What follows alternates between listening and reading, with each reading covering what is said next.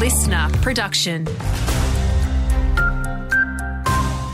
Hi, Saskia Channing here with the latest. Irrigation communities across the MIA are stepping up the fight against water buybacks in the Murray Darling Basin. Councils in Griffith, Leeton, and Deniliquin have joined forces with New South Wales farmers and other industry groups to plan the nation's largest protest ever.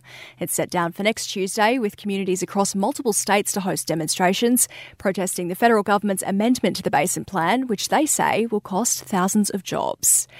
The three months from August to October were the driest on record. Rural Aid Chief John Warlters is concerned we're at tipping point with the surging demand for fodder for drought stricken livestock. What we're seeing is below average rainfall, above average temperatures, and so much of the countryside is tinder dry.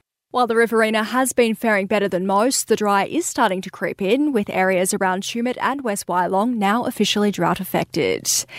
Inland Rail has shed new light on plans for Wagga's Edmondson Street Rail Bridge. It's set to be raised by around two metres to allow for the safe passage of double stack trains and a separate footbridge for pedestrians.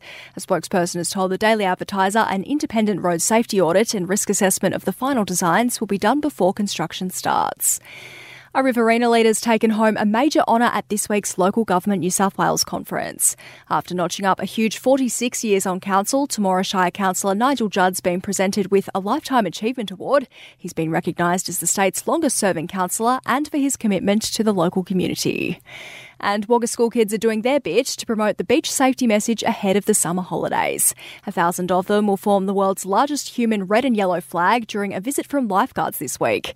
It's part of the Beach to Bush program, which visits country towns across the state, teaching kids about how to stay safe when they holiday on the coast.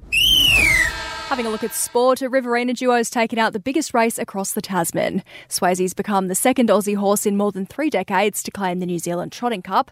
Junee's Cameron Hart and Young's Jason Grimson leading the Wagga bred pacer to victory in the 3200 metre race.